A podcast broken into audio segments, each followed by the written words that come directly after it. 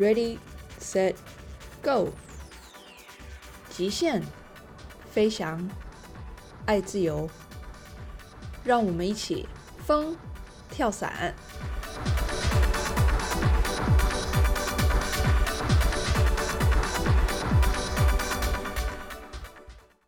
你有没有过因为担心某件事情你做了，后果不如你的预期而踌躇不前的这个经验呢？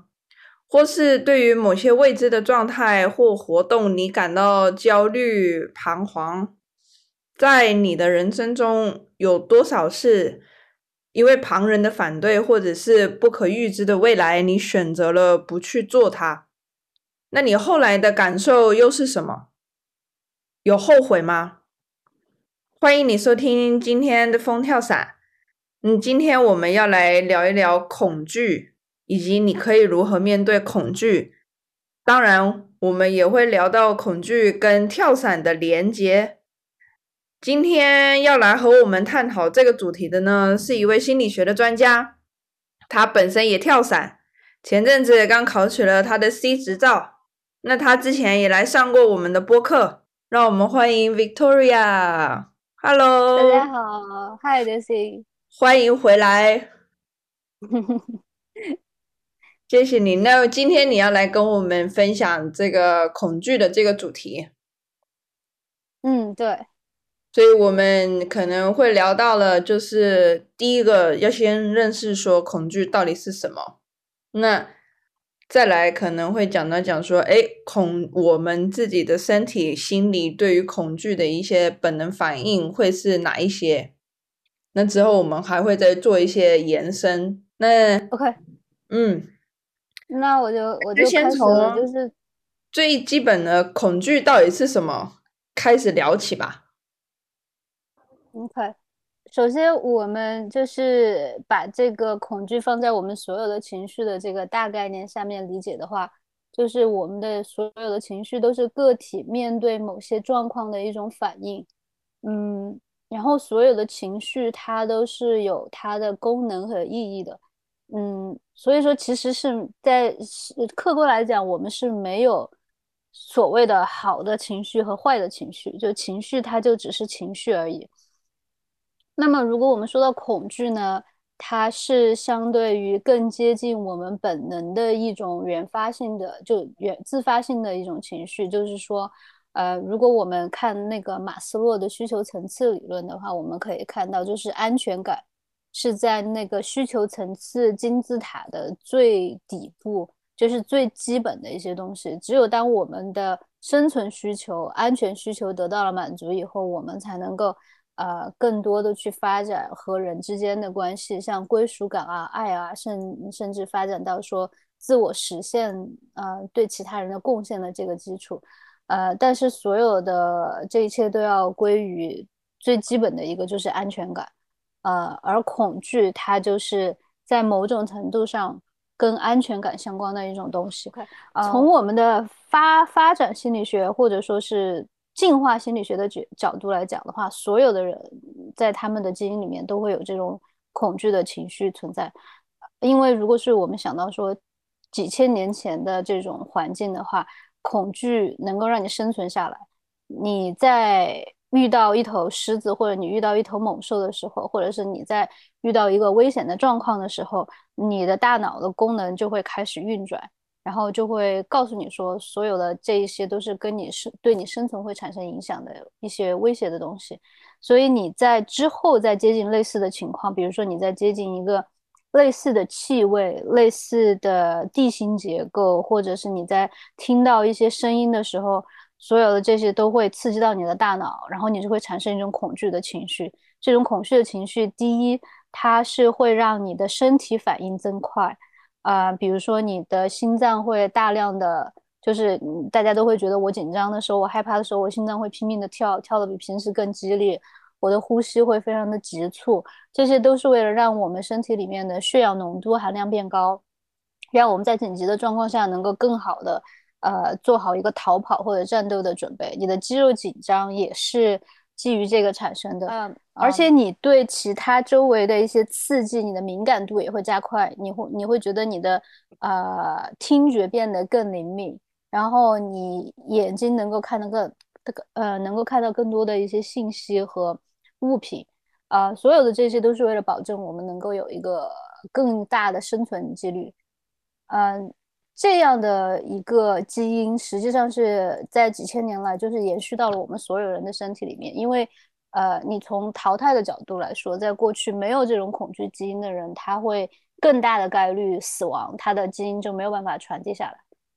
所以，大概率的来说的话，我们所有人身体里面都有这样的一个基因存在，只是说每一个人的。经历，然后它生长的一个环境，它的一个生长经历，都会导致这些 trigger 到它恐惧的点是不一样的。嗯，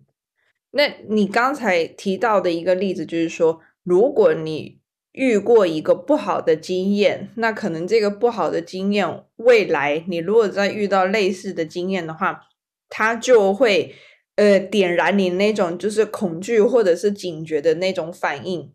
那对于从来都没有遇过的事情，是不是也会有这种类似的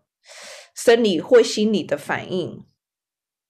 会。呃，你比如说，如果说是跳伞的话，一个我们可以说是你在你即使没有跳过伞，但是你在电影里面，你在各种各样的一些作品里面。呃，你都有看到过这种类似的场景，然后即使你没有跳过伞，但是你有过在高处向下，或者是你你在高处你感受你身体的那种恐惧感，嗯，所以在这件事情上，即使你没有经历，你的过去的一些经验是会跟这个感官相连的。哦，理解了。然后还有另外一个，我我想要提到，就是说刚才有提到，就是我们有有一些需求的层次。然后呢，恐惧它跟那个所谓的生存，跟我们的安全感它是相关的。然后它是我们最基本、最基本需要的这个层次。那所以说呢，应该是说在早期人类才刚开始发展的时候，他们可能每一天，他们只想着我今天要如何活下去。然后慢慢、慢慢、慢慢的到我们现在这个比较现代化的一个世界。是不是因为说，哎，我们现在其实都吃得饱，那也穿得暖，所以说呢，我们才会慢慢慢慢的想到说，哎，我要怎么样去增加我一些生活的乐趣，或者是说我才会去想一些有关人生的哲理啊，或者是，对，是吧？对对对。所以相较来说，我们现在算是生活在一个比较幸福的时代。嗯，对对，能够增加那个生活的层次感。对的，那你你接你可以跟我们讲一下，就是说，基本上，当我们遇到了一件事情，我们在恐惧的时候，我们基本上我们身体的那些基本反应、生理反应，大概哦，是你刚才提到了。呃，他呼吸会急促，然后呢，他的肌肉会变得紧张，然后五官就变得更加的敏感。嗯嗯，这些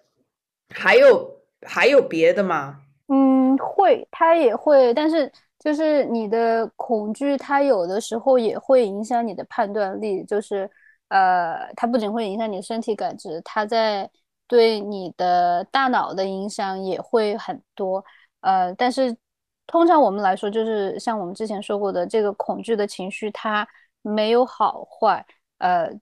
只有说当它真正的会影响到你的正常功能活动的时候，它就变成了你的一个问题或一个障碍。比如说，呃，我们知道我们在学习一件新东西之前，我们都会有恐惧，或者是我们都会有焦虑，嗯，会有担心，觉得自己做的不好，啊，这个都是非常正常的。但是如果发展到说，我们因为恐惧，我们没有办法去做事情，或者我没有办法去社交，我没有办法去呃进行我每天的这个功能活动，然后这个时候它就变成了一个问题。其实就很像是说，嗯，怎么讲呢？好，我我们先来讲一下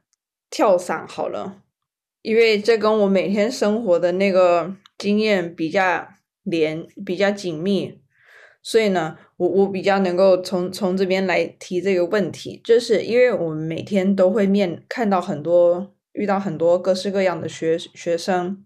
那嗯，其实每一个来跳伞的人，不管你今天你是跳双人伞，还是你是来学跳伞，你跳单人伞。每一个人一定都会害怕的，不可能没有人不害怕。但是呢，有一些人他害怕，可是呢，他能够呃去，还是能够在空中呢，把他该做的这一些动作，他都做得出来。那另外就有一些人，他们就是属于那种，哎，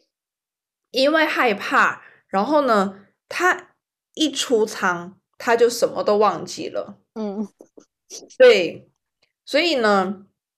这这两种的不同，是不是就像你刚才讲到的，就是说，其实他恐惧没有所谓的好跟坏。那如果说你今天在恐惧的这个压力之下，你还是可以把你应该要做的事情，例如说，好，在跳伞中，你应该要在什么？高度做哪一些动作，做什么事情，你还是能够呢有条理的把它做出来。那这个恐惧对你来说，其实它就算是一个好的方面的一个情绪。那如果说有人真的就是被吓到呢，他就整个懵掉，他忘记他要做什么事情了，那这就是属于比较不好的这个方面的这个情绪，可以这么说吗？对，就是他，当他当他变成了一个障碍的时候，呃，而他没有，就是说他没有成为一个你能够用的工具，他反而成为了一个你做正确判断的一个很大的影响的时候，这就是你要考虑，说我我为什么会发生这样的事情，然后跟可能就是我们可能要去看一下，说在这个学员那里是什么什么样的一个原因导致了他在当时会做做出那样的一个行为。呃，是说，是呃自信心的问题，或者是说他有一些我们叫做 performance pressure，就是他其实没有 focus 在这个任务上面，他没有 focus 在他这一跳的这个任务上面，而是在呃担心说自己做的不好。就我我觉得我们的文化里面就会有很多这样的一个东西，就是说，呃，如果我没有做到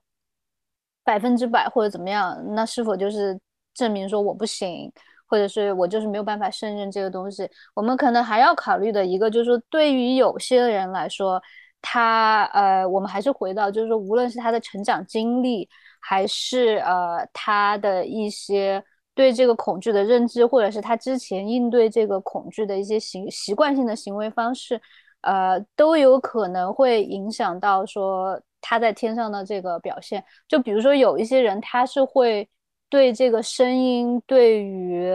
这个体感会特别敏感的，我们叫做 sensory overload，就是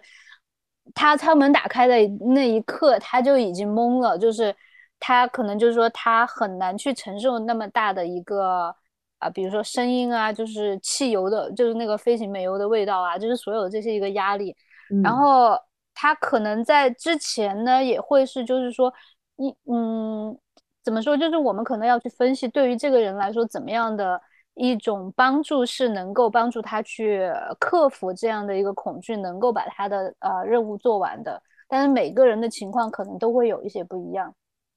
是，嗯，那你这边会不会有一些建议或者是一些方法来帮这些人去克服他的恐惧，或者是说，呃，告诉他们说要怎么样？暂时放下的恐惧，然后呢，专心在他现在应该要做的这件事情上面。嗯，首先一个我我觉得就是可能要去跟学员探讨的是，他呃，你说的是来学跳伞吗？还是说是双人跳伞？我觉得其实都都都包含，因为好不光是跳伞也好，或者是在我们呃一般生活当中，我们如果要经历一个。我们要做重大决定，或者是说，我现在呢，我想要做任何生活上的转换，不管就是说，嗯嗯，如果我今天我我我有一个决定在我面前，或者是我有一件事情我要去做，但是呢，我现在我的心里我是恐惧的。嗯，那有没有方法，就是我可以去克服它，或者是让这个恐惧的成分不要这么困扰着我？然后呢，我可以专心在我现在应该要做的事情上面。OK，我记得就是呃，有的时候我看其他的 Tender Master 在跟就是顾客就是给他们录视频的时候，都会都会就是去。有有点像是激起他们的那种 motivation 吧，或者是就是啊，你今天你来到这里，你是不是要做一个对你人生的一个重大的挑战？你是你是不是就是你是不是从来没有做过这件事情？他其实是在引导这个顾客在思考，说我我今天为什么要来做这件事情？这件事情对我的意义，我的原动力是什么？因为我我可以有各种各样的恐恐惧，我可以有各种各样的障碍，但是我的原动力。是什么能够帮助我？就是说，明确我的心里面，我为什么要做这件事情，然后帮助我能够克服这些。呃，我给你举一个例子，就是我拿我和我先生来举例子的话，其实他的我我们叫做他的 motivation，他的动机就比我要强烈的多。因为对于他来说，这是他小时候成长过程中，他有一个亲人，这这个亲人是他的呃表哥，然后他有他的亲人去。呃，有去参军，然后做了一个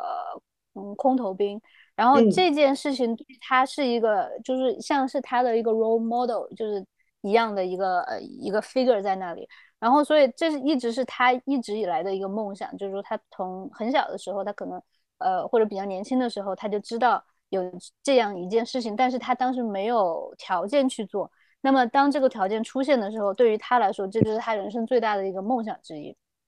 那么。在这种情况下，他去加入学校，他本来是一个就是很不擅长社交的人。他比如说，就是他基本上能够不跟人说话就不跟人说话的这种。但是你要去做一个专业跳伞，你肯定就你又要去跟人沟通，你要去了解你的同学，然后你要去做各种各样的 communication，你要你要学会去了解这个系统，你要跟别人住在一起，所有这些东西对于他来说，就是每一个都是到了他的极限。但是他能够他能够坚持下来。这个原因是因为这个学跳伞这件事情的意义对他来说要远远大于一般人的意义。然后对于我来说，我就可以感觉到，其实我每次因为我是周末跳，所以呃，这不是我的一个梦想，我也从来没有梦想过我要跳伞。然后你你也知道，在我们之前那个讨论里面，这件事情对我来说其实是一个恐惧的东西，然后对于我来说是一个未知的东西。嗯，但是可能它对我的意义来说，更多的像是说我想要知道我能不能做成这件事情，我能不能够突破我自己的那个界限。所以在我这里，这个就不是一件我必须必须要去完成的事情，这个只是一个 bonus。对对。所以我的动力就完全不会就是强到他的那种状态。所以说他的啊 commitment 就比我的那个 commitment 要大得多。然后他愿意去做出的这个。改变去突破他极限的一些事情和努力付出也会比我要大得多，然后所以所以我觉得就是说可可能要去呃帮助学生去了解一下你你为什么今天要做这件事情，这件事情对你的意义是什么，然后当他明白了这个意义之后，他才会想到说我我愿意为这样的一个事情我愿意付出多少，是，还有所以嗯看来。每一个人在跳伞、学跳伞的路上遇到的那个瓶颈都是不一样的。对对，所以对于 Chaos 来说，其实他的瓶颈并不是跳伞这一块，而是呢，在跟别人一起要社交的这一块。我觉得也有那种，就是你要去应对，就像我们说 performance pressure，或者是你的这个。怎么样去应对你？你要去反复面对，你比如说你一跳里面有失败，有不好的地方，你你怎么样去应对这种反复而来的这种失落感或者这种沮丧？嗯，对，我觉得你刚才有有说说的非常非常好，就是说，其实不管做什么事情呢，当我们遇到了瓶颈，今天这个瓶颈它无论是恐惧也好，或者是呢，你就是在一个。十字路口，你不晓得你要往哪一条路走的时候，那其实就是回到你最初最初的初衷，就是去寻找你开始做这件事情的原动力。然后呢，你思考一下，它驱动你来开始这件事情的原因到底是什么？然后慢慢的，你可能就会，哎，你可能就会没有这么恐惧，或者是说，你可能就会想到找到一条最适合你自你自己的那个道路。嗯嗯，对。然后还有另外一个方面，我觉得就是说。这种理性的思考是很重要的。嗯，就是我我一直在说跳跳伞不是一个爱拼就会赢的运动，然后你你一定要去理性的思考这件事情。我我们经常在我我们这边会说的一句话就是跳伞它其实是一个相对安全的运动，但是它它的容错率比较低，呃，就是说它是 unforgiven，呃，然后很很很多时候。我们会去想的一个问题就是跳伞很跳伞是很危险的，呃，你在某种极端的情况下是会死人的。OK，这是一个可能性和概率的问题，很多人会把可能性和概率搞混淆。然后呃，那那其实我们理性的来说的话，你每天开车的时候，你也是会有出车祸的概率，对不对？但是你并不会因为呃有这个有这个可能性，你就不去做这件事情。对，但是很很多时候我们是会觉得说，跳伞里面我听到过几个这种 case，或者是怎么样，然后我就觉得这个事情它今天这一跳它会发生在我身上，这是一个不理性的，呃，怎么讲？这这不是一个基于事实分析的一个想法，这是一个不理性的假设，这是一个情绪化的东西，呃，所以我们怎么样去？所以我们能够改变的并不是这个可能性，因为这个会会出现事故的可能性，它是会一直在那里的。我们可以去改变的是这个概率的问题，我们如何去减少你犯错的可能性？我们去如何就是说加大你在每一跳里面的这种安全系数？所以当当我们啊考虑问题是基于这个的话，我们假设。你在跳伞的过程里面会出现什么问题？就是一个理性的、基于现实的分析，而不是恐惧的把它想成一个灾难化的一个状况。嗯，就是说，如果你遇到了一件事情，你你你就是完全以那个恐惧的事情去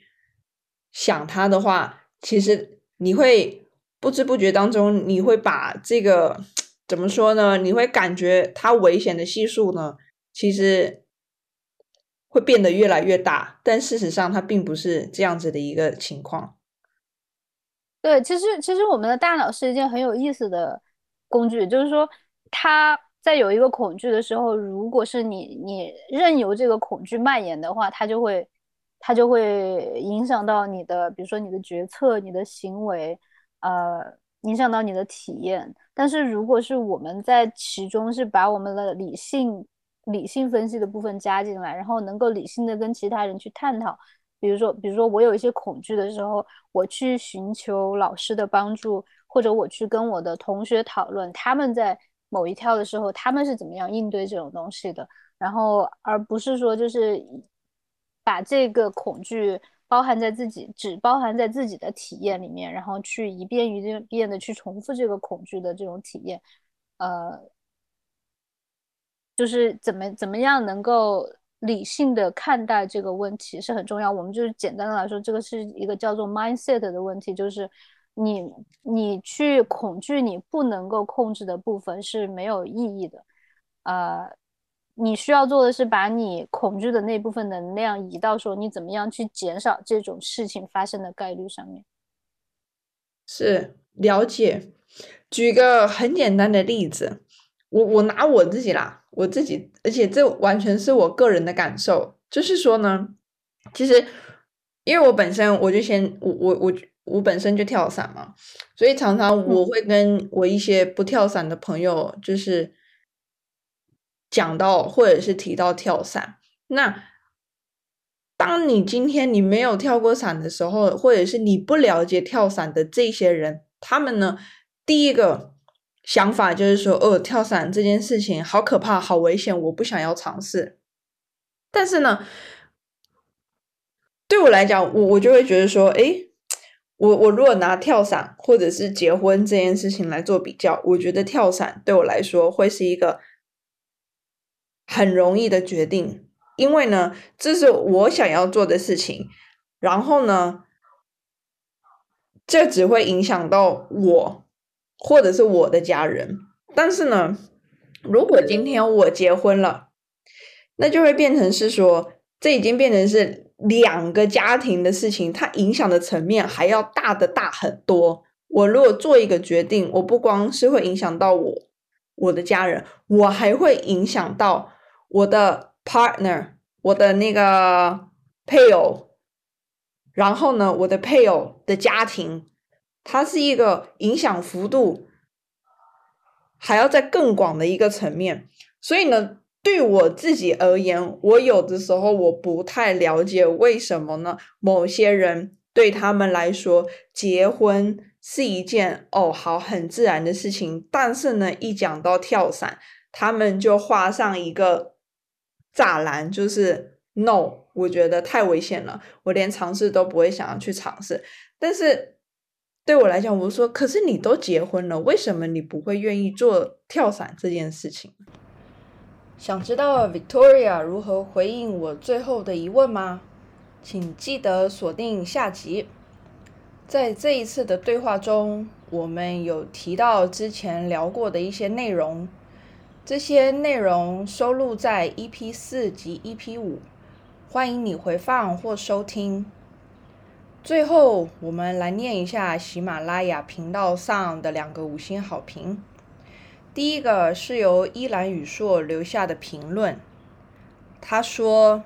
跳伞的节目很稀有的节目哦，主播的台湾腔很有辨识度，学跳伞挺有意思的，期待更多节目更新。